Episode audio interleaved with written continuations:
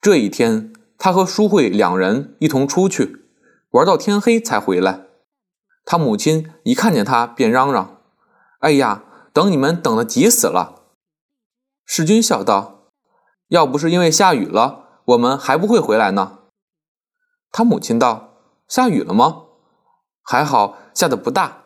翠芝要来吃晚饭呢。”世君道：“哦。”他正觉得满肚子不高兴，偏偏这时候小健在门外走过来，拍着手唱道：“二叔的女朋友来喽！二叔的女朋友就要来喽！”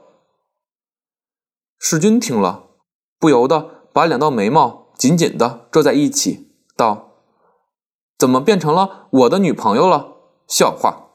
这是谁教他这么说的？”其实世君有什么不知道？当然总是他嫂嫂教的了。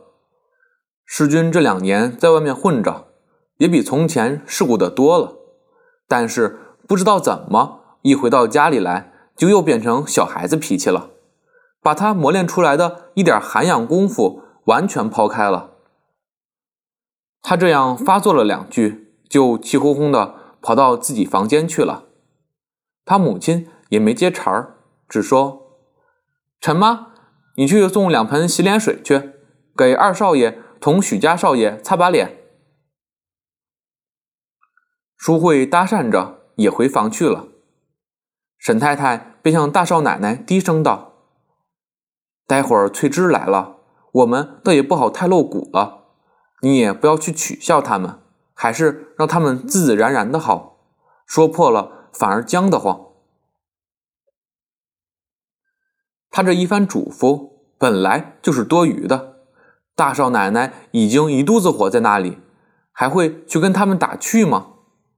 大少奶奶冷笑道：“那当然了，不说别的，翠芝先就受不了。”我们那位小姐也是个倔脾气，这次她听见说世君回来了，一请她就来了，也是看在小时候总在一块玩的份上。她要是知道替她做媒，她不见得肯来的。沈太太知道他这是替他表妹圆圆面子的话，便也随声附和道：“是呀，现在这些年轻人都是这种脾气，只好随他们去吧。”哎，这也是个人的缘分。世君和淑慧在他们自己的房间里，淑慧问他：“翠芝是什么人？”世君道：“是我嫂嫂的表妹。”淑慧笑道：“他们要替你做媒，是不是？”世君道：“那是我嫂嫂一厢情愿。”淑慧道：“漂亮不漂亮？”世君道。待会儿你自己看好了。真讨厌，难得回来这么两天功夫，也不让人清静一会儿。淑慧望着他笑道：“呵，瞧你这股子彪劲儿。”世君本来还在那里生气，这就不由得笑了起来，道：“我这算什么呀？你没看见人家那股子飙劲儿，真够瞧的。小城里的大小姐，关着门做皇帝做惯的吗？”淑慧笑道：“小城里的大小姐，南京可不能算个小城呀。”世君笑道：“我是冲你们上海人的心里说的，在上海人看来，内地反正不是乡下就是小城，是不是有这种心理？”正说到这里，女佣来请吃饭，说石小姐已经来了。淑慧带着几分好奇心。和世君来到前面房里，世君的嫂嫂正在那里招呼上菜，世君的母亲陪着石翠芝坐在沙发上说话，淑慧不免多向她看了两眼。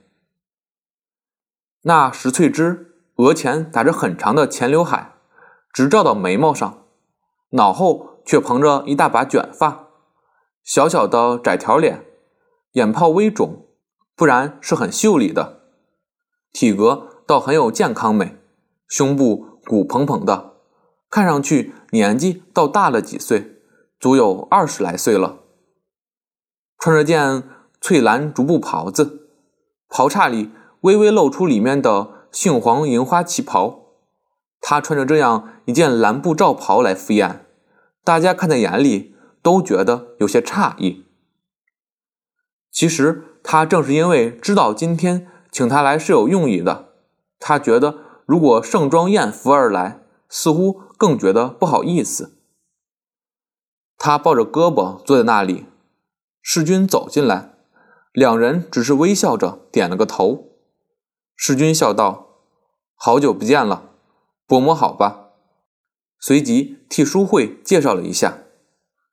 大少奶奶笑道：“来吃饭吧。”沈太太客气，一定要翠芝和淑慧两个客人坐在上首，沈太太便坐在翠芝的另一边。翠芝和老太太们向来没有什么话可说的，在座的几个人，她只有和她表姐比较谈得来，但是今天刚巧碰着大少奶奶正在气头上，简直不愿意开口，因此席面上的空气很感到沉寂。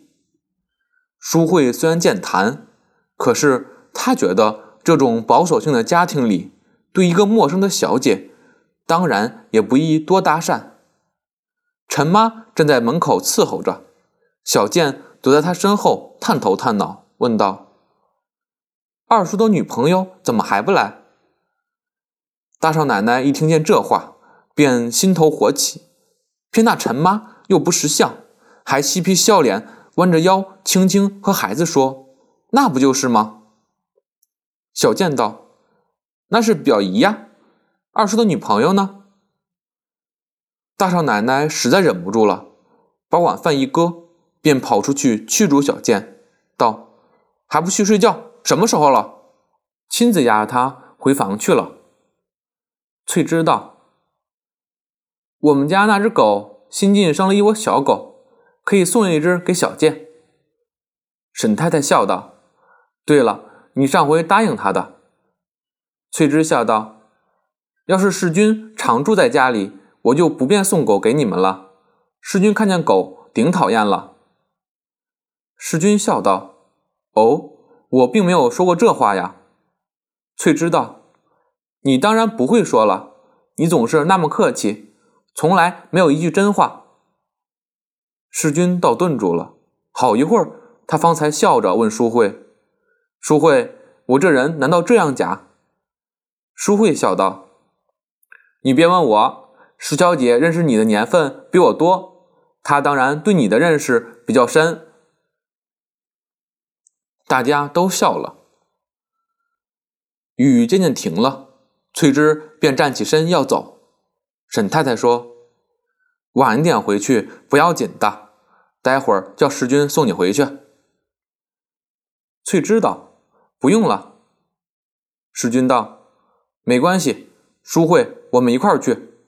你也可以看看南京之夜景是什么样的。”翠芝含着微笑向世君问道：“许先生还是第一次到南京来？”他不问淑慧，却问世君。淑慧便笑道。哎，其实南京离上海这样近，可是从来就没来过。翠芝一直也没有直接和他说过话，他这一答话，他无故的却把脸绯红了，就没有再说下去。又坐了一会儿，他又说要走，沈太太吩咐佣人去叫一辆马车，翠芝便到他表子房里去告辞，一进门便看见一只小风炉。上面咕噜咕噜煮着一锅东西，翠芝笑道：“哼，可给我抓住了！这是你自己吃的私房菜呀。”大少奶奶笑道：“什么私房菜？这是小健的牛肉汁。小健病刚好，得吃点补养的东西。也是我们老太太说的，每天叫王妈给炖鸡汤或是牛肉汁。这两天就是为了世君要回来了，把几个佣人忙得脚丫子朝天。”家里反正什么事都扔下不管了，谁还记得给小健炖牛肉汁？所以我赌气买了块牛肉回来，自己煨着。这班佣人也是势利，还不是看准了将来要吃二少爷的饭？像我们这孤儿寡母，谁拿你当人看？他说到这里，不禁流下泪来，其实他在一个旧家庭里做媳妇儿，也既有十余年的经验了，何至于这样沉不住气？还是因为世君今天说的那两句话把他得罪了，他从此就多了一个心，无论什么芝麻大的事儿，对于他都成为一连串的刺激。翠芝不免劝解道：“佣人都是这样，不理他们就完了。你们老太太倒是很疼小健的。”大少奶奶哼了一声，道：“别看他那么疼孩子，全是假的，不过拿他解闷罢了。一看见儿子，就忘了孙子了。小健出疹子早已好了，还不许他出来见人。世君怕传染啊。”他的命特别值钱，今天下午又派我上药房去买了，总有十几种补药补针，给世君带到上海去。是我说了一声，我说这药上海也买得到，就炸起来了。买得到也要他肯买呢，就这样也不知道他肯不肯吃。年轻人都是这样，自己身体一点也不知道当心。翠芝道。世君身体不好吗？大少奶奶道：“他好好的，一点病也没有。像我这个有病的人，就从来不说给你请个医生吃个药。我腰子病，病的脸都肿了，还说我这一向胖了。你说气人不气人？哎，做他们家的媳妇儿也真苦啊。”他最后的一句话，显然。是给翠芝听的，暗示那件事情是不会成功的。但是不成功倒也好。随之当然也不便有什么表示，只能够问候他的病体，又问他吃些什么药。